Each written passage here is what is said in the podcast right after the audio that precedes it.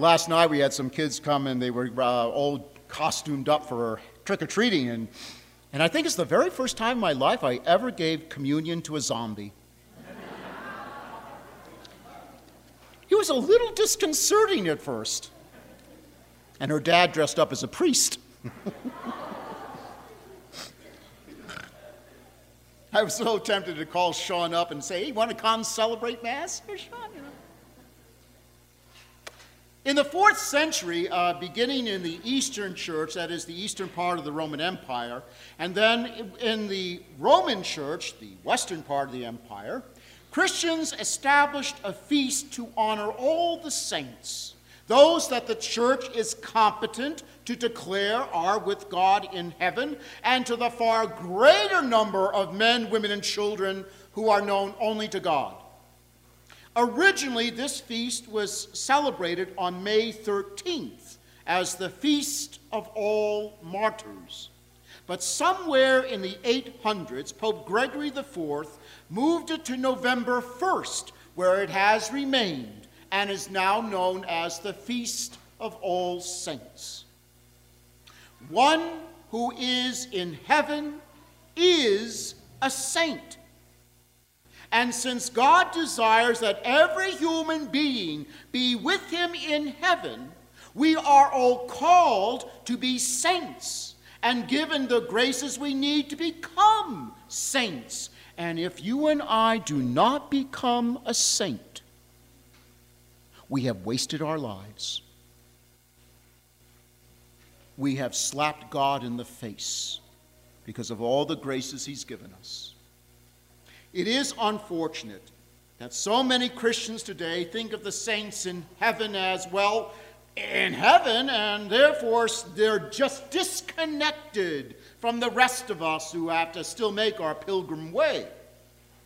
The saints are there, we're here, and that pretty much sums it up. But nothing could be further from the truth. Why? At every Catholic funeral service, the bishop, the priest, or the deacon will say these words My brothers and sisters, we believe that all the ties of friendship and affection which knit us as one throughout the course of our lives do not unravel with death. Love does not unravel with death. Now, perhaps we're just so used to those words, they no longer impact our thoughts, let alone our prayers. Perhaps grief, loss of, the, of a loved one, anger even at God at a loved one who passed, blocks us from hearing those words. And perhaps we see the grave with the eyes of the world instead of the eyes of Jesus. How many here have suffered the loss of a loved one, a family member, a friend that you would think is closer to you than a brother or a sister? How many? Virtually every person in this congregation.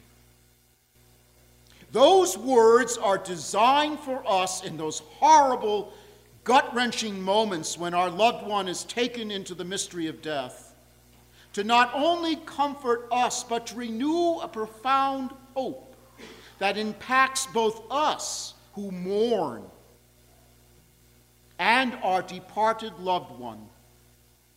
That death has no power to destroy that life giving relationship we were graced to forge with that person in this life. Oh, yes. Death radically changes those relationships. Gone are the conversations, the private jokes, those treasured activities, the visits over a cup of coffee, the teasing and the bantering that only those with whom we share a bond of intimacy can enjoy. That's why we mourn when a loved one leaves us behind. We so miss those activities, those words, those gestures, those, th- that person's mannerisms, even just having the simple presence of that other person that brought a sense of comfort and security. But the love, the friendship, survives the grave.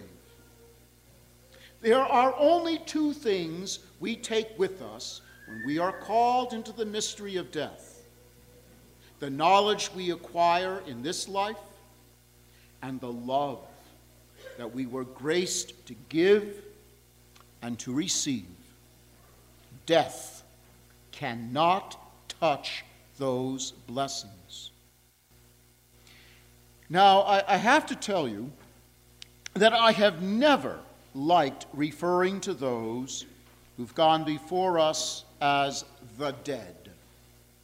Because if they died with faith in Jesus, they're not dead at all. They are really more alive than we are. How so? They see the truth in all of its glory.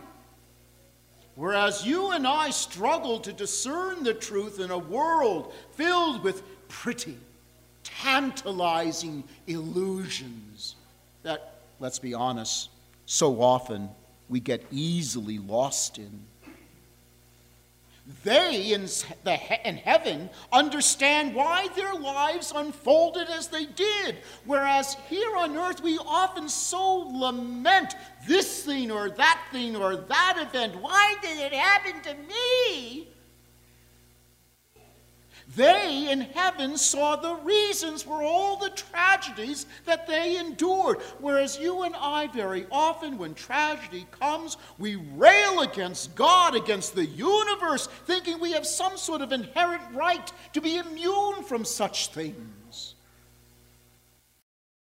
The saints in heaven are no longer fallen creatures but they have achieved the fullness of their redemption, and they have faith's goal God.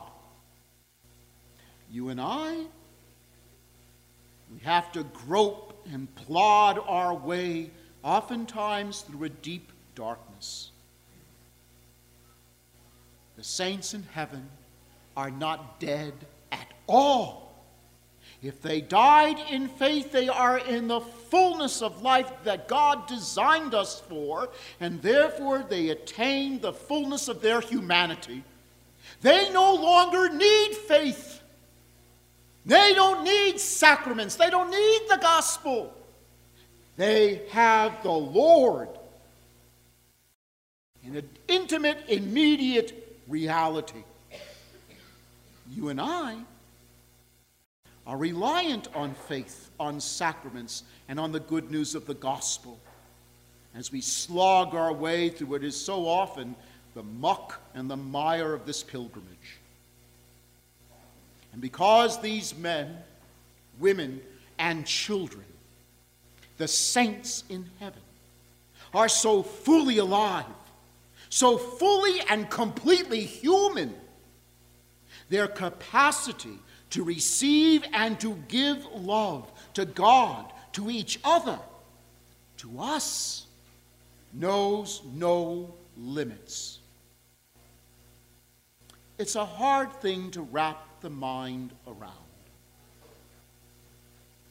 If you think that your departed family member or your friend loved you while the two of you were in this world, consider this. Take that love, that affection, that friendship that you shared. Add to it all the experiences that you remember. Then take that and try to multiply it by infinity. And that is the love he or she has for you right now and will continue to have for you until that moment when God calls you to surrender in faith to this mystery we call death, and we are with our loved ones, and we see the truth as they do. And the love that we have for them, regardless of how long they have been away from us, still gives them great joy. The difficulty we have on this side of heaven is that our perceptions, our thinking, even our language are dictated by the limits of our understanding.